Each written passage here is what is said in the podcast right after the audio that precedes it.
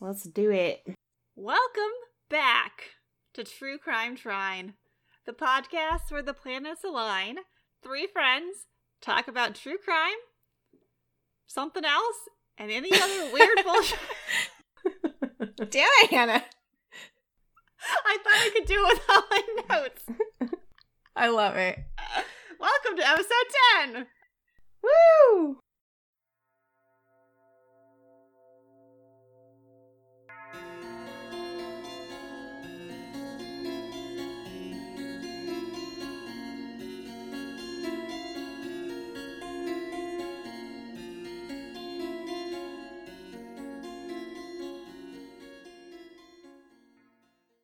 Yes, got the episode right, got the intro wrong. It's fine.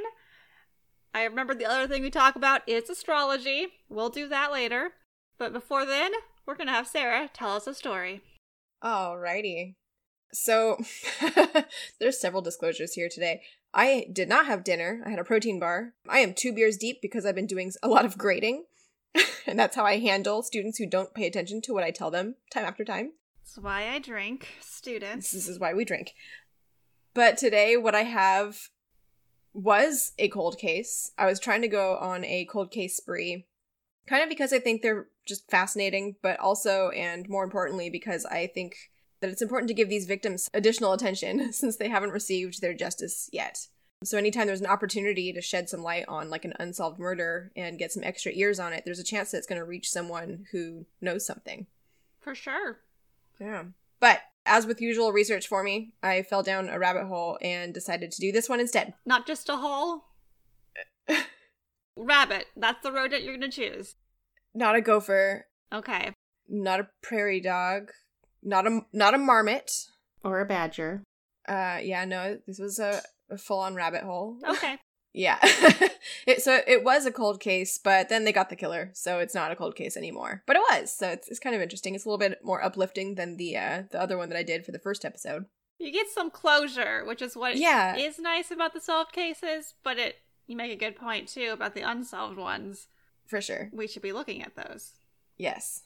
So I think that they're interesting, and I don't mind taking on that genre, but I uh, I didn't do that this time. I I happened across this one specifically because I was looking at cold cases in Massachusetts, of course, because that's where I'm going to be spending the entire month of July. So No, no, wait a minute. No Woods Hole murders or anything. I didn't find any. I don't know if I want to find any. It's kind of a happy place. Like, Yeah, let's not ruin it. yeah. It's a happy place, but it's a bunch of scientists together, all together, Yeah, like given enough caffeine and like terrible results, you could go crazy. I could and see they're it. all just like in this one weird mindset for a month. Mhm. it's great. Yeah, with like 14 hour work days and. It is Yeah. great. Not saying it's not, but woof to do. It's a lot. Yeah, for sure. Okay. So, without further ado, this is More the ado. story. Just kidding. More ado? Yeah, just kidding. Okay, we're both drinking tonight, guys. I'm reading every time, but Yeah. I just started, so I don't know what's wrong with me. Oh, it's Mercury retrograde just messing with your head a little bit more on its way out. Bitch. Yeah, it needs to get gone soon. Get gone. Okay, without too much further ado, this is the story of Lisa Ziegert. All right. Lisa was born on March 24th, 1968, and was the second of four children. Her older sister Lynn was very close to her. They were only born like 15 months apart, so they were pretty good friends. At age 24, Lisa had recently graduated from Westfield State University, and she was living in Agawam, a small town near Springfield, Massachusetts, on like the west side of the state. So technically not Boston or any of that. I stopped practicing my Boston accent. okay, great. they do regular R's over here. Boring. She was, oh, you know, right. she was a beloved teaching assistant at Agawam Middle School, where she taught special needs students. She also held an evening shift on weekdays at Brittany's card shop in town uh, in a busy shopping plaza. Like What is greeting that? cards? It's, I think it's kind of like a Hallmark store. Yeah, Okay. where like they had like greeting cards and little trinkets and gifts and things, balloons and whatnot. So on the night of Wednesday, April 15th, 1992, Lisa was working alone as she usually did on weekdays from 5 to 9 p.m. and she was supposed to close up the shop before heading home. The following morning, Lisa's coworker, Sophia Maynard, arrived to open up the store, but found that the welcome sign was already up, and the doors were unlocked, the lights were on, and Lisa's car was parked in the same spot as the night before. But Lisa wasn't there. Oh no. But what the fuck would you do if you walked into work and you had like a dead coworker there? Like that is extremely traumatic. You Oh, walk yeah. back out, you get in your car, you lock the doors, and you call the police. And then you go to therapy. Yeah, yeah, for Come on. sure. Holy But I mean, shit. yeah. Yeah, neither of them are, are great outcomes. Mm-mm. So Sophia's there. She realizes everything's pretty much how Lisa would have left it the night before, except Lisa's not there either. Was the door unlocked? The door was unlocked, the lights are on, everything's just like as if the store had been opened the entire time. Okay. No money was missing from the cash register. Interesting. Lisa's belongings are all still there. Hmm. So Sophia reported her missing under suspicious circumstances. When they arrived, investigators found signs of a struggle in the storeroom, along with some spots of blood, and a massive search began for Lisa, with the FBI involved. The investigators received several tips in the case soon afterward. The first was from Lisa's older sister, Lynn, who said she had often visited Lisa at work to keep her company and to catch up. That day in particular, Lisa had actually opened up to her about how she was feeling in her career path as a teacher and what she was kind of thinking of what she wanted to do with her life. The next visitor was a woman who made a purchase around 8:20 p.m. and saw nothing out of the ordinary. There were time-stamped receipts that matched the timeline. Another tip was from a woman who came at around 9 p.m., right when the store was supposed to close, but it was visibly still open. She walked in and looked around, uh, saw that the storefront was empty and no one was coming to the counter to assist her. So creepy. She could have been in there at the same time Yeah. Uh. as all this other stuff happening. She started hearing some noises coming from the back and figured that Oh. they were busy restocking or something and that she would just come back Oh. the next day. Oh no. I guess your first thought wouldn't be murder. It's they're shutting this they're shutting down for the night. Yeah. Like if you're hearing boxes being, Yeah. you know, moved around and stuff, I don't know. I don't know. I'm a super nosy Gemini though, so I would have been like, "Hey, dude, what's going on? What Can you I- guys doing?" And then I probably would have got murdered. Yeah, too. actually. You probably would have got murdered too. Yeah. This is why greeting card company. This is it's a stupid, stupid business, and we shouldn't support them. Anyway, Unless you like greeting cards. they're just so pointless. It's so expensive. It's a piece of paper with something that like thousands of other people are getting the same note card with like the same little phrase or poem and they're like 4 or 5 dollars a piece just so that you don't don't have to write as much. They're so fucking cheesy. It's like I, ne- I Yeah. would never talk to my mom like this. True. Target carried a brand, and I can't remember the name of it, and I don't know if they still carry them anymore. But one of them was like, it was like a, I think it was a baby shower one or something, and it was like, or no, it was a, a marriage one, and it was like, congratulations, and then you open it up and it goes, so I guess you're pregnant. okay, see, I like those cards. A Hallmark yeah, that's card. funny. Meh. Yeah. Meh. Yeah. If there's a Bible verse on it. Yeah, no, Nah. thank you. Actually, Oof. that made it really easy to pick a card from my grandma, though. Because you don't even have to read it. No, you're like- just like, yep. Sure, John three sixteen. Got it. Probably not that one actually. Thanks, buddy. okay, so she heard some noises from the back. She figured they were busy and would come back another time. Four days later, on Easter Sunday, a hiker walking their dog in a wooded area just a couple miles from where she was abducted came across a gruesome scene and immediately alerted the police.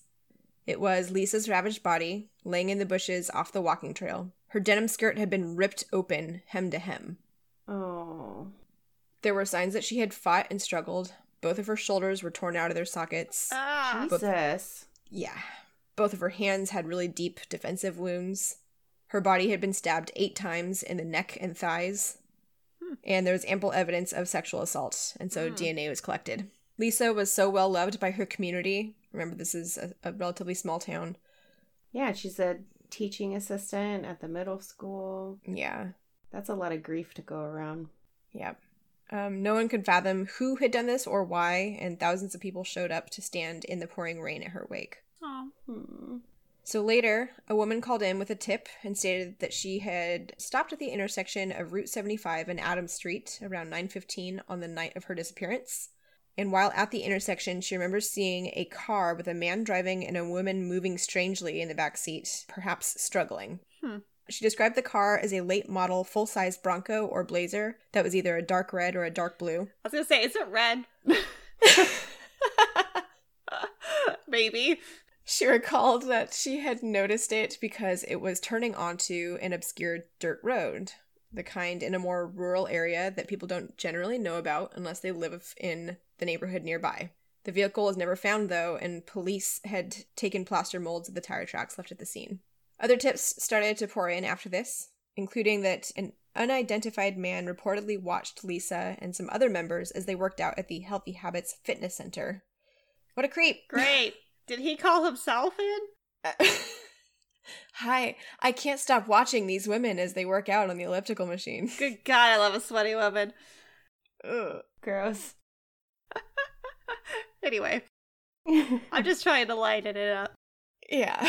So apparently, witnesses had noted that he had watched her closely and creepily in particular. I don't think there's a way to not be a creep about this. Yeah, like maybe don't. What is it, ogle or oogle? Ogle? Ogle? Don't be a creep at people trying to work out in the gym. They're trying to be healthy and you're skeeving them out. Knock it off. Creep. or anywhere. Just Yeah. don't be a fucking stalker. Yeah. Okay. So, yeah, he was being creepy. He was watching her. He was described as Caucasian, probably in his 30s, 5'10, with a slight beer belly, wavy brown hair. He was also stated to have driven a red sports car. Uh oh.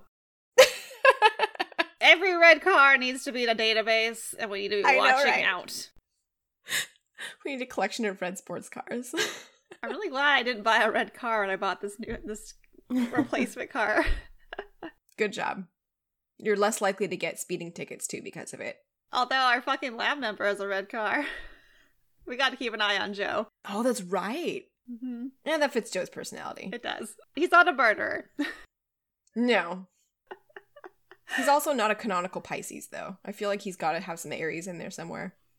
Or Leo. Ooh, and Leo. Yeah. Yeah, no, probably more Leo.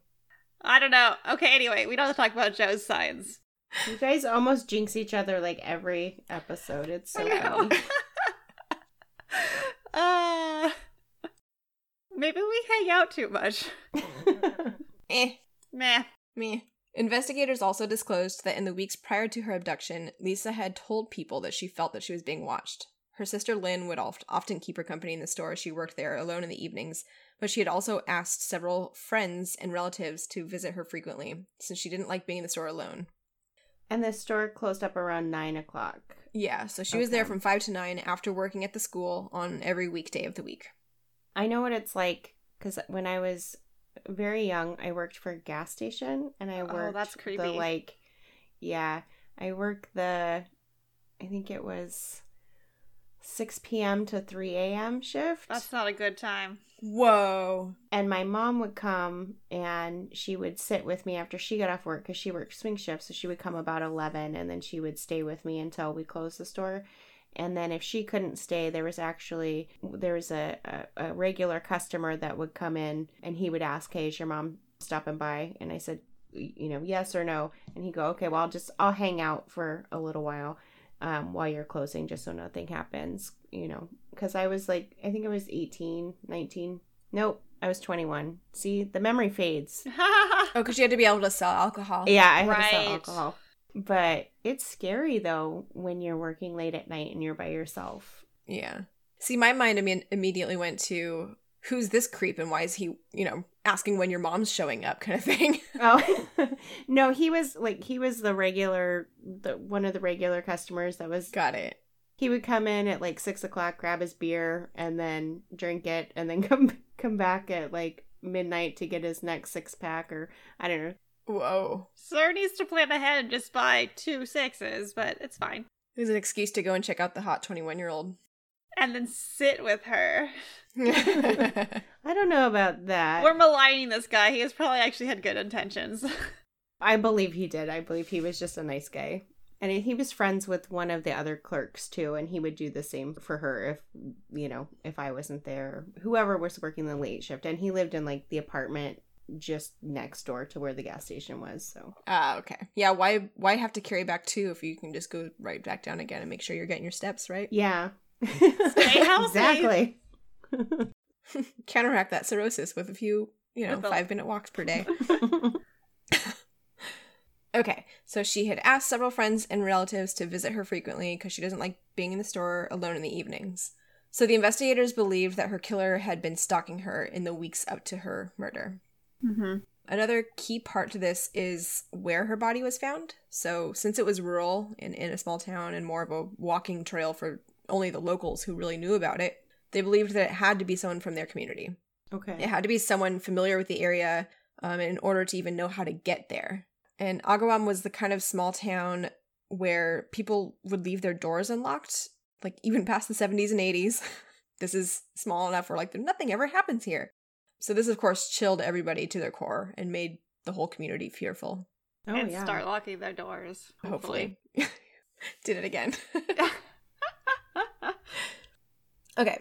So it doesn't take long because it's a small town for rumors to start flying around. And so as time went on, people started talking and then full on accusing a single suspect, Ed Bergatti. Poor Ed had gone to school with Lisa and was actually the roommate of Lynn and her boyfriend at the time of Lisa's murder. oh. Why did they think it was Ed?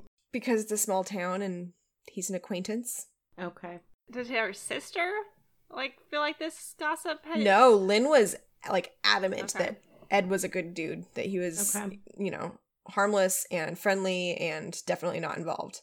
And Ed had a rock solid alibi. He had been working at the restaurant where he was a waiter on the night of her disappearance, and several of the other wait staff and even customers were corroborating his whereabouts. Okay. So it's kind of like an open and shut, like, nope, he's not a suspect anymore. The police let him go. Ed's dad actually was a member of the police department, which, of course, then the rumor mill started saying, Ugh. oh, Ed's dad's covering it up for him. That's part of it. And it's like, nah, he was not around or uh, like was not free at the time of the murder. Yeah, but if people in the town are paranoid about what's going on, I mean, they're looking for anyone to blame so they can feel comforted, I think. So, Exactly. Yeah. Poor Ed. That sucks. Yeah. So Ed had been cleared of the rumors, but of course they stick around, unfortunately. Yeah. okay, sometimes gossip is bad. I Truly. I'll bet. Small towns. Mm. Mm. Yeah. So the police move on and they start trying to match DNA evidence with other suspects.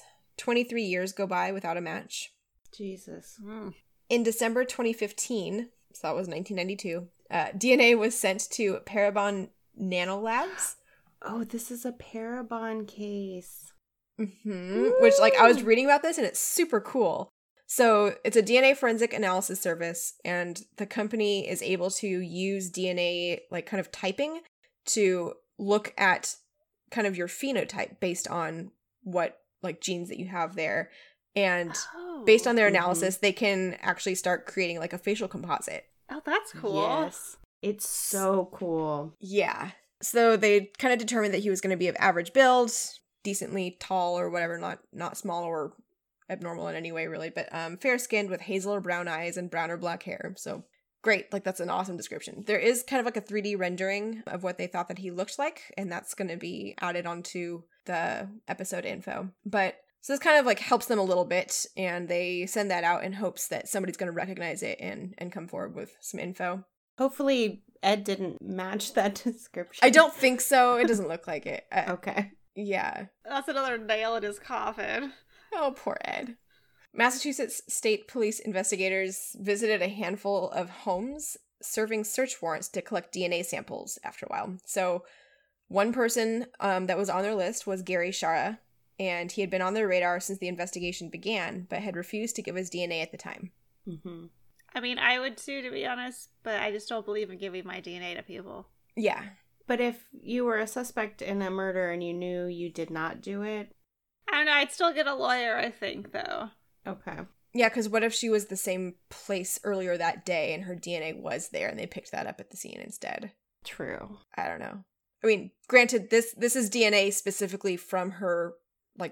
autopsy and rape kit, but Yeah. yeah. Okay. Do do do. I'm being really distracting tonight. No, I love it. It's great. It's stretching it out.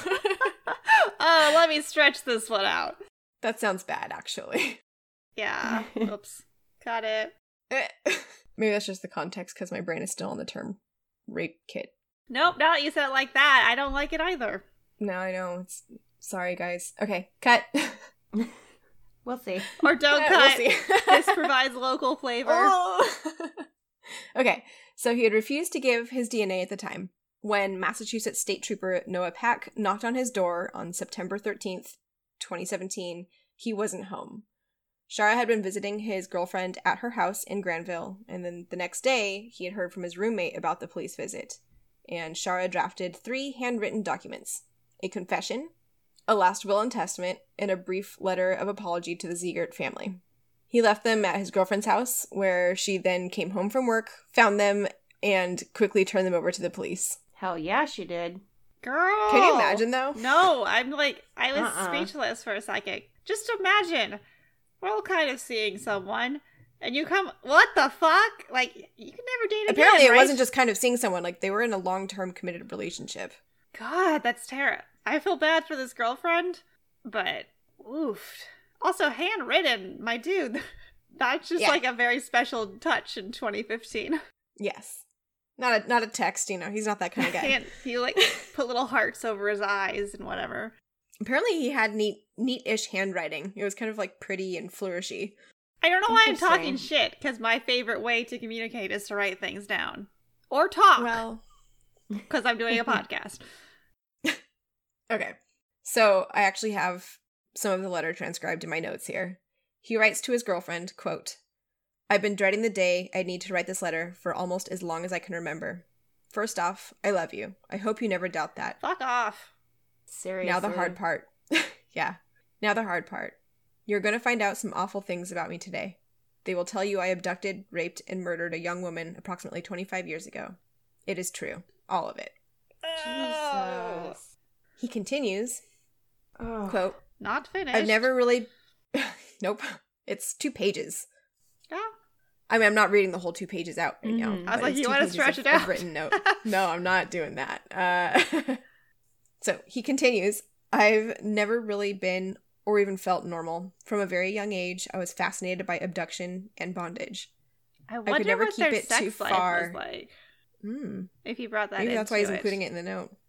Well, if they brought up bondage or something, this is a lot to tell someone. I don't believe that you actually love her, but okay. Well, especially like he was hanging out with her and then he leaves these notes at her house and then leaves. And it's like I have felt like this my entire life. That's heavy. That's so heavy.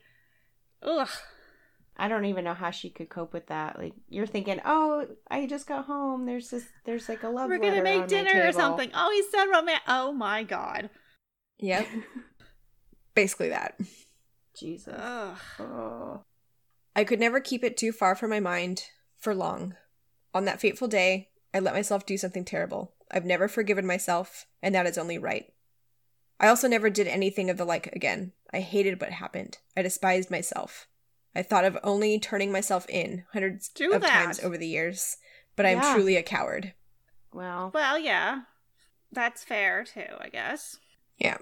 So I'm going to go into a little bit more of his background before continuing on with this story. Gary Shara was adopted and grew up in Longmeadow. Uh, he graduated high school in 1987 from Longmeadow High. Sure. Several, sure, just little tidbits here. Several of his classmates have stated that they s- actually struggled to remember him at all. He Hmm. wasn't involved in any sport or club or activity. And in a small town community where everyone is so present and active in their community, Shara seemed kind of like a, a ghost who just glided through the system unnoticed. Even his younger brother Brian was a standout on the football and baseball teams and was generally considered popular. I could say even his younger brother Brian didn't remember who he was. Even Brian's like, Who? Gary? Gary, who? Uh, oh, that sounds I familiar. think I remember Hmm. Gary at some point. After high school, he seemed to grow into the community a bit. He gravitated to people friendly customer service type jobs and made some close friends. He married Joyce McDonald soon after high school, and they had a son together, but the partnership didn't last. Joyce was reportedly struggling with alcoholism, and after she and Gary had an altercation in August of 1992, which is just a few months after Lisa's disappearance and murder. After. Okay. After. hmm They had an altercation in August, and he then filed and won custody of their one year old son in November of that year. Great. According to police records, Joyce was granted a visit with her son in January of 1993, at which time she kidnapped him Ah. and hopped on a plane to Seattle. Okay. She's like, fuck your court order. She's like, Yeah. I may be an alcoholic, but you murdered someone, so. I mean, sh- she didn't know, I know know. that. But Yeah. But so reports state that she had told her relatives that she had a feeling her husband was somehow involved, though they weren't taking her seriously because of her drinking problem. Aw. Interesting. She had said that he had gifted her a music box from the No. exact same store where Lisa had worked. Get a receipt. and that whenever her name came up on the news, Gary would be fixated on the TV. Yeah. Yeah. Yeah. Oh. So did she just take the son and that was fine?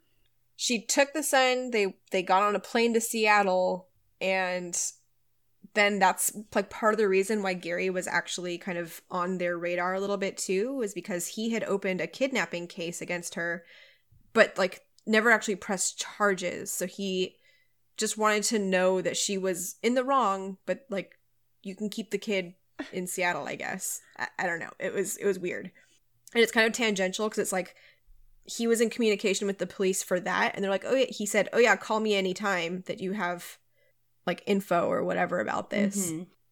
So they had contact with him. Hmm. And so then in 1993, because she was in Seattle and feeling safe and far away from him, Joyce told an attorney in Seattle that she believed that her estranged husband had been involved or had something to do with the murder of Lisa. So police questioned him then, and then again in 2002 and 2008. So it's kind of like ongoing, like, hey, bud, remember this? Like, we're just, you know, tying up loose ends kind of thing still. Yeah. So yeah, he was on their list, but there hadn't been much progress. So Shara had spent over two decades kind of leading an unremarkable life. He worked at several jobs in the restaurant business um, and later in customer service at a rental car agency in the Bradley International Airport. His friends described him as like the nicest, calmest guy in the world. A lot of his ex employers actually were like, no, that guy was very calm and happy and just a, a normal, even tempered kind of dude was was great in the workplace. I'm gonna say I don't like it. Sociopath? Yeah. So the term chameleon actually was what was thrown out by the DA during the trial of all of this. So I'm going to go back to some of his confession letter. In his confession, he also writes I always knew it would one day catch up with me, and now it has. I received a text from my roommate last night that the state police were at my house with some important papers for me. That's going to be a warrant to take my DNA, and that's going to send me away for life. I'm trying to decide still, even as I write this note, if I have the courage for that, or if I'm going to take the coward's way out. Either way, I apologize again so much. Little late, dude. I don't know. You've been living your life for the last 20 some years. Like, Mm-hmm. I mean, it does sound like he's remorseful, but like, go fuck yourself, dude.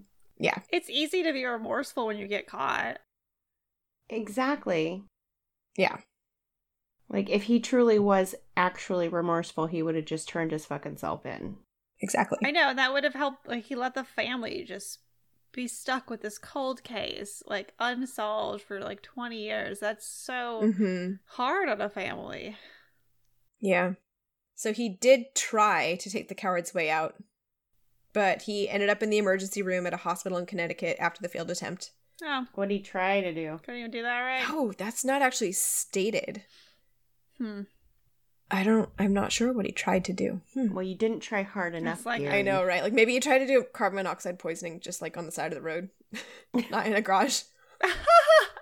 s- whatever he was doing, he was doing it in his car and then like drove himself to the hospital because at the Oh. hospital they found his car and then on the dashboard of his car there was another handwritten letter. No, Jesus, what is with these letters? hmm Yeah. Quote, to whomever finds my body, I apologize for any psychological trauma Fuck incurred. off! Oh, jeez. Call Massachusetts State Police. Thank you. E Don't tell me what to do. GES. And also, that doesn't count as an apology. That doesn't help anyone. The person that finds you is not going to be mentally soothed that you left them a note, you dumbass. Yeah. Like if you really wanted to go out, then then like poison yourself and then walk into a police station and say I did it, because then you're already in custody. then you Oh, die. That'd be flashy. That's still hard for them to have to deal with. That's probably a lot more paperwork. but they're more exposed to death than like a random person trying to help somebody on the side of the road. Call 911 and tell them you're at a cemetery and you dug your own goddamn grave and then get in it. Hey, holy shit! Yes. Save people some fucking trouble, man. Yeah. Sorry. No, I really liked it. He signed his three letters with his initials GES, but apparently, like, they're with some flourish. But that part's not included in all the images that I could find of his confession letters and stuff online. I really want to see, like, his flourishy I signature. was just like, I don't know why. I, I would want to see it. Funny side note my dad has really beautiful handwriting, and his signature is that. That's very, like, Yeah. whimsical almost. Oh, cute. Oh, But he's a big biker dude, so you wouldn't think that it would look Oh. like that. I love it. Wow. Yeah, I like when, like, handwriting, because you can, like, typify, typify? I don't, I don't know what the word is. We're Never mind. Bad at words. you can you can describe somebody's personality based on their handwriting sometimes but like Mhm. sometimes it doesn't match at all and it's really funny yeah. okay so shara at age 50 pleaded guilty to first degree murder in hampton hampton superior court on september 25th 2017 he was sentenced to life in prison Good. yes. Yep. And then to his girlfriend, he also wrote, I have no real useful advice to offer you, except no matter which course I choose, let me go. If I turn myself in, I will have confessed and accepted that I will live out my days in prison. Move on. Yeah, Don't girl. go looking for a lawyer to get me out. I'm definitely not worth the time, the effort, or the money. you know, if you don't, like, why did you even bother getting yourself entangled with someone? I guess if you were just so torn about the thing that you had done, why would you even be in a relationship and have somebody else love you? Because you're just going to tear apart their fucking life too. Even if Yeah. they don't, if you, even if he didn't get like caught for murder, so like, you know, you're a piece of shit, and you're. This is not a real relationship. You're not. Sure, he's not a Gemini. He's not a Gemini. uh, it's just like it's Actually, no, I'm not sure he's not a Gemini. I don't know what he is. Because we couldn't find his birth date. I'm still looking, I'm actually looking for the wife's information right now to see if there's a birth record because then if there's a birth record for the son then then his birth date would be listed but so far there's joyce mcdonald is a very common name we'll say Joyce McDonald is common. uh-huh Interesting. Okay. I'm still looking. no guarantees. That's fine. Either way. Gary was not a Gemini. So, Shara, in his last will and testament, wrote that he was leaving 30% each of his unnamed assets to his mother, brother, and girlfriend, with the remaining 10% earmarked for his roommate in West Springfield. thank you. Did it say how much? No. He also stated that, like, of course, fill out my debts or whatever first, but whatever I have left goes to these people. I honestly, as the girlfriend, do not want it. As a roommate, I guess. Ah, yeah, because I don't have a roommate for a while. You're like, I gotta pay rent, so. So actually, yeah, this is fine. Give me thirty percent. Yeah. I kind of feel bad too that like none of it was left to the Zegarts. If he was Zegarts. that sorry, Yeah. Exactly. Yeah. Kind of messed up. Douchewaffle. yeah. A douche waffle. Dee Zegert, Lisa's mother, said prosecutors had read Shara's confessional to her in court directly before his plea hearing. And to that she said, quote, My first reaction to the letter, I thought, that is absolutely frightening. Just frightening. And it's amazing that it didn't happen again. it really is. But I'm glad he wrote it because it's him saying I did it and him writing it and him signing it. So that's essentially I mean it was open for a really long time, but as soon as it was shut, it was shut. Case of Lisa Ziegert and Gary E. Shara. I did think for like, I don't know, 30 seconds that this would have a twist in it and it wasn't him the whole time. but no, no. No, I think the I think the twist probably for that that small town is that it wasn't Ed. God Yeah. damn, Ed. Ed, I hope Ed moved away, to be honest. I know either Ed, you need to have moved away and like lived your happy life aside from that small town and all the the assholes that live there. You can come back now and tell him to suck your dick, but uh Yeah, I think they all really owe him a, a serious heartfelt apology for like basically ruining his life That's and what not it letting sounds him have a, an inkling of happiness when all of this was happening around him. And like that was his friend too, and he was getting blamed for it. hmm. So yeah, I think I think that's a really sad part to all of it. But happy-ish ending that they got the guy and that he seems to have felt remorse even though he tried to live a happy life regardless. It's kind of shitty. I just don't believe that though. I believe that he wrote words that mimicked empathy and mimicked remorse, but I don't know that it was true. These letters, there's something about these letters and it just feels off to me. So Yeah. I'm going to call bullshit, Gary. the letters feel very performative. And they're- exactly. And they're about him. Yeah. They're about him. It's like I feel bad. I've been meaning to do this for years. I, I, I. Oh. Yeah, which that's like the canonical sociopath. These are things that happened to me because of me, but to me, But like, it's still me. I've been living with this guilt. I'm the coward. Like, oh, okay, buddy, that sucks. Like, you fucked up. Now you have to atone for it. I don't know. yeah. So, yeah, I don't have any of his astrology info because I couldn't find his birth time. It just says that he's adopted. Oh, But- that's a good point too. Yeah. I'm not sure if Brian was adopted. I couldn't find that information either. So it could be that Gary was an adopted one and then Brian was like a happy accident and he felt outshadowed by his younger brother because of his popularity and stuff. I don't know. Not excuses, just maybe like small explanations since I don't have anything astrology wise to go off of his personality traits. But that can be pretty rough on a kid's upbringing if you have a younger brother that's constantly the favorite, the golden child. I feel like, especially if you were adopted. Yeah, that, I mean that's what I'm saying. So like it could be that Brian wasn't adopted and like they thought that they couldn't have kids and adopted Gary and then had their miracle child and whatever. exactly. Yeah. I don't know that that's the case, but that could be like something that could help explain his personality terribleness. Terribleness. Uh, Man, What is words tonight. What happening? are they? oh, beer. What is it? oh man, it's all that great and you forgot how like the English language works after reading all those terrible reports. The grammar that I've been it's so shoving into my skull. bad for It's really seniors bad. in college. Anyway, we Whew. could talk about breaths. the education system. no, let's not. Well, th- well, then this is doubly sad then because a special needs teacher was killed. Yeah. Someone who really had a lot of worth in that I feel community. like a Mm-hmm. lot of patience. Like it takes a special kind of person to be able to be a special needs teacher or caregiver or anything like that. Exactly. Also, really hard on the special needs kids. I feel like as well to like lose oh, in yeah. such a violent way. Mm-hmm. Yeah. so as far as media is concerned, I I had no idea going into this until I scrolled to the very very bottom of like the third article that I read about this when I was collecting information. But apparently, this case was first aired on the October twenty seventh, nineteen ninety three episode of Unsolved Mysteries. Gasp!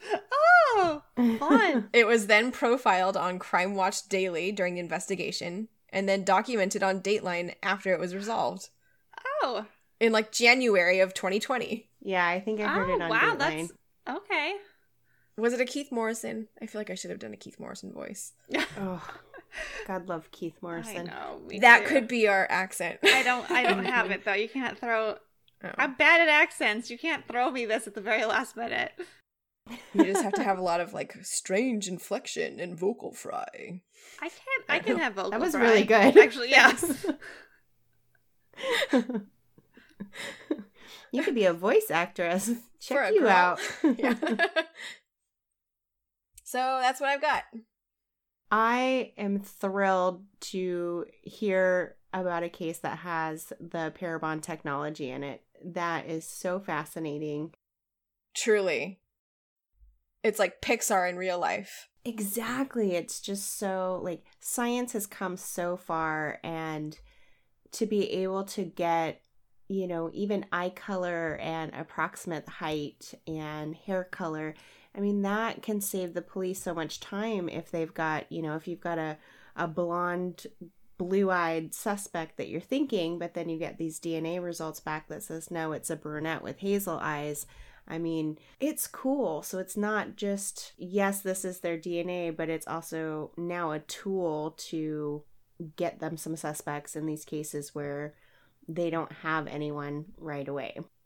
I think it would also be a really good tool, too, in those cases where they're getting a ton of tips Yeah. as well. Like, it gives you an actual path and something like, because if you're not going in completely blind, so you can focus on ones that are probably more likely to be the right hit. Mm-hmm.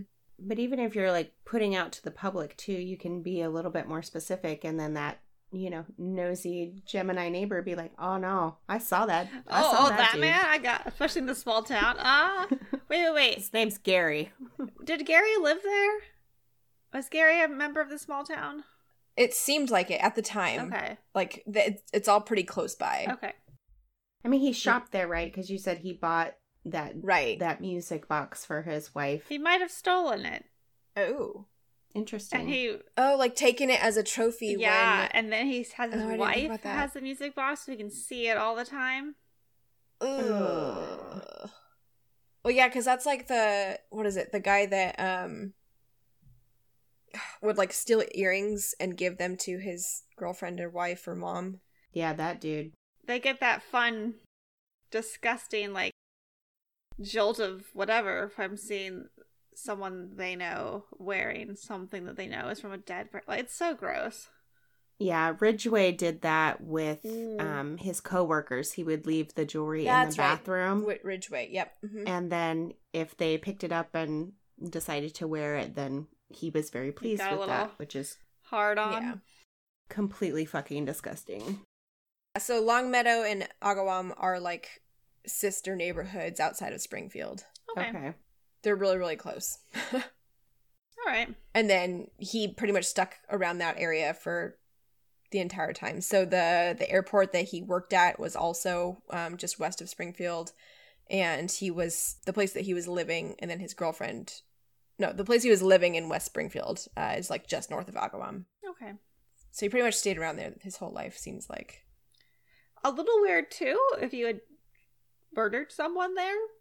I mean, but that's that's what they were saying, right? Is that he he must have been a local to be a chameleon and blend into society and Yeah. also know where that specific site was, that it wouldn't be seen from the road, and that it wouldn't be found immediately because it's not a very common hiking trail or walking trail to be on, but people do frequent it. So, Yeah, I'm just not sure if I would stay afterwards.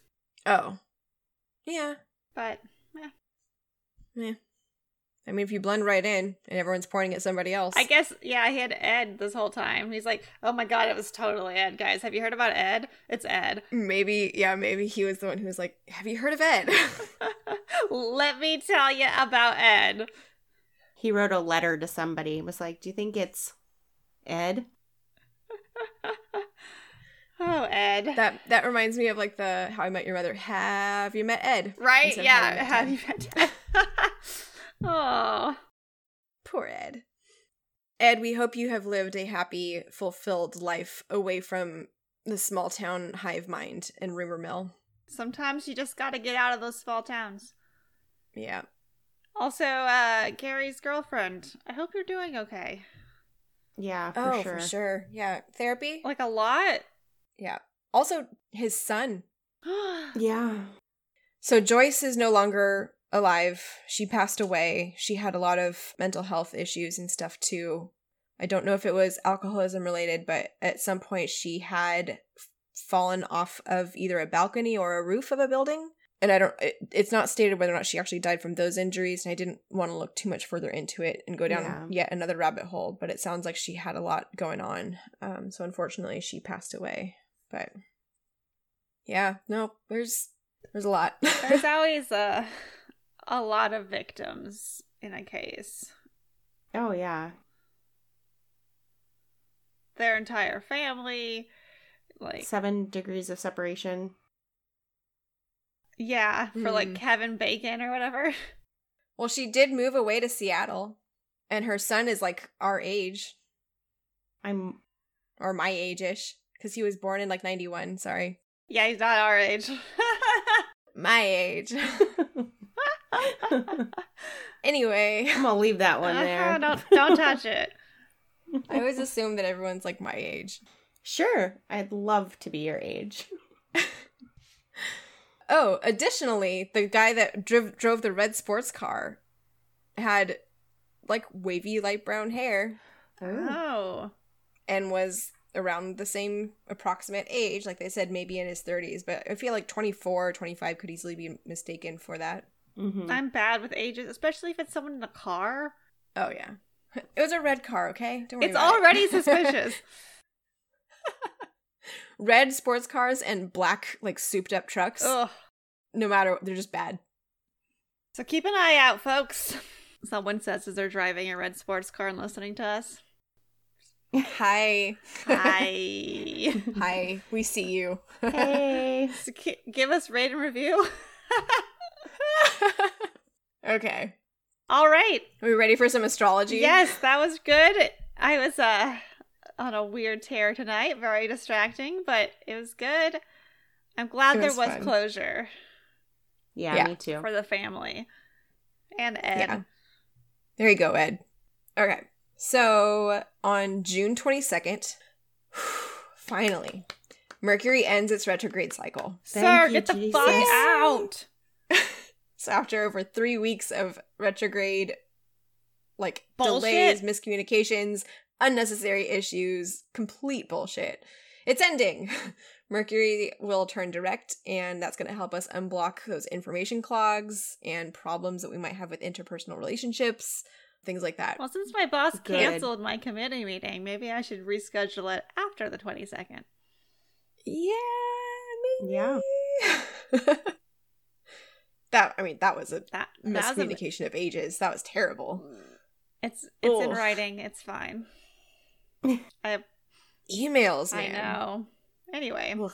this has been a rough fucking Mercury and rev- retrograde. Oh yeah, well, They're never that easy. no, this one I've been fighting with the sequencer. I've been fi- Oh, that's like, right. yeah. so and your computer. my computer. I just had to. I didn't fight with it again, but somehow I entered the data wrong, even though I am 100% sure I did not. oh. Like, we're, I'm having a great time. Yeah. Now, this one's been it's been a struggle. Especially technology wise and communication wise. yeah. yeah. communication, technology, travel, big decisions, all of those things are just absolute fucking garbage during Met- Mercury retrograde. I almost Yeah. said metrograde. Met- Oh, Metro. we can just shorten it. There's another one. we're still in it as we're recording. Yeah, we this, can't don't even worry. talk. Communication. Words. yeah, did you see Um, the struggle with words we had? We still don't know how to. s- I've been having. is it ogle, oogle, or Ogle. Oh, Ogle. Ogle? let us know? Yeah. I don't know how. I've been having that thing too, like multiple times a day, where I'll be thinking of a really simple word, like memento or souvenir, and I cannot remember for the life of me like the, the word for it. like That happened over the weekend while I was in Southern California. and the I thing was that's like, like I don't- I special that can't. you get on a vacation or something. Basically, that was my explanation. And Kirk was like, like a souvenir. Yes, thank you. yeah, that. Thanks. that word. hmm Okay. I will say though, Mercury is going to still be in its post retrograde shadow. So it kind of enters a shadow before and after the true retrograde starts. So there might be some of those little lingering effects. Just a, a- a little bit of caution might still be necessary as you're moving through this, but that's going to be totally gone July 7th. Oh, thank God. I'm Okay. so tired.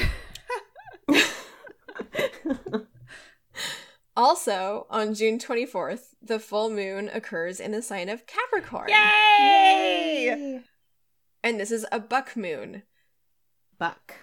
Like B U C K. That's the Uh-huh, way I a- like, a to deer buck. Anyway, Oh, Okay. Buck is my dad's nickname. Oh, Oh wow, They call him Buck and Uncle, Pearl, Uncle Buck. Uncle Buck. That's cute. Uncle Buck and Pearl definitely like. Uncle Buck and Pearl are divorced. Oh, He's a solitary man. He actually has that tattooed across his back. solitary, Solitary man. man. Mm-hmm. That was a post-divorce tattoo. That is a choice. It's a choice. It's not the worst thing I'd ever seen, but if I went home with someone and the shirt came off and I saw solitary man, at least I know what I'm getting myself into, and I can just leave. So he's hoping to never find love again. I don't know. I he's just really content doing his own thing, which That's you know, fine. I'm super happy for him in in that regard. Like, you know, he's he's generally a, a very happy person, and he just he likes to ride his motorcycle and and uh, Have nice handwriting. have nice handwriting. and he just recently got a new cat named Oh, Sydney. So. Okay, he's fine. He has a A cat. motorcycle dude with tattoos and a cat. Right. It cracks me up because like if you were walking late at night, you you probably cross the street, right? But he would pick up my old cat Frank and he'd pick him up and he'd be like, "Hey, buddy. Oh, Oh, Grandpa loves you so much, buddy." so Rubbing his- that's so cute. you know, and you're like, "Oh yeah, you're seriously tough, dude." and that little soft caramel inside. mm-hmm. Uh-huh. Yeah. Anyways, that's my dad. He's super cool. awesome. Um. Okay. Yep. This is a buck moon, Uncle Buck. Uncle Buck. This moon reminds us that we can't ignore our commitments to the outside world. So, right when we're allowed to kind of start opening up our intellect and communication and stuff like that, immediately the full moon in Capricorn is like, all right, get on it already. For all that shit that you fucked up in June, it's time to get serious. Yeah. so, it says we need to kind of take care of our responsibilities, attend to business, act maturely, take charge. This It's a Capricorn full very moon Capricorn energy. moon.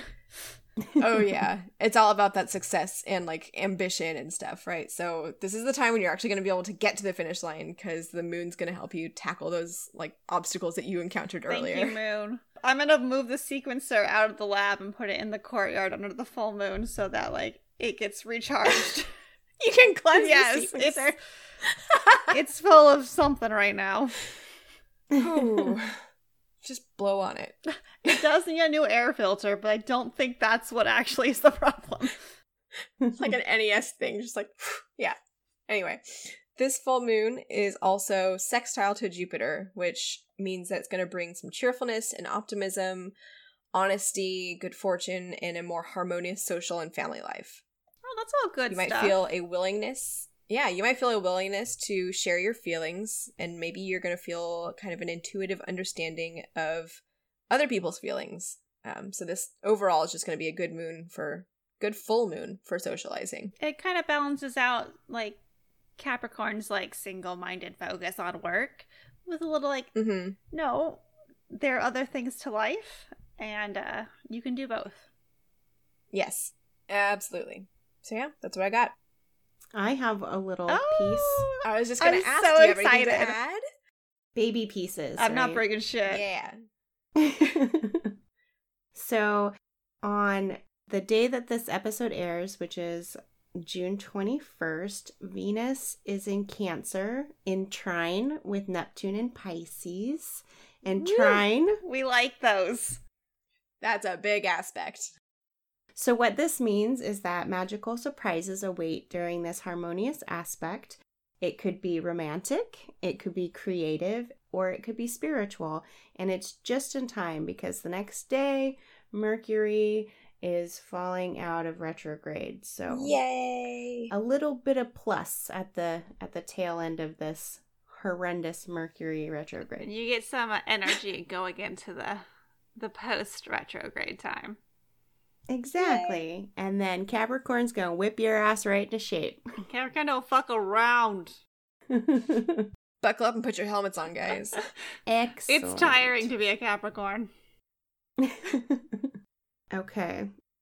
So, since Mercury in retrograde is ending and communication will be clear. We would love to hear from you. So please reach out. You can contact us on Twitter at True Trine, on Instagram at True Crime Trine. You can email us directly at truecrimetrine at gmail.com. And you can check us out on our website at www.truecrimetrine.com. As D.H. Lawrence likes to say, we need not feel ashamed of flirting with the zodiac. The zodiac is well worth flirting with, unless it's the zodiac killer. Boom. There we go. That's it. That's the end. Bye. Bye.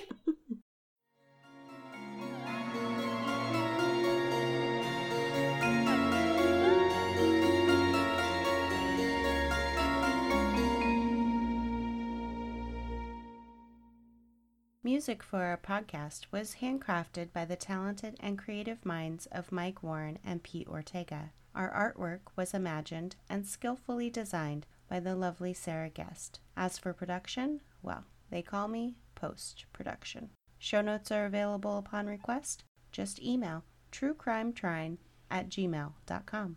Join us again next week for another tantalizing episode.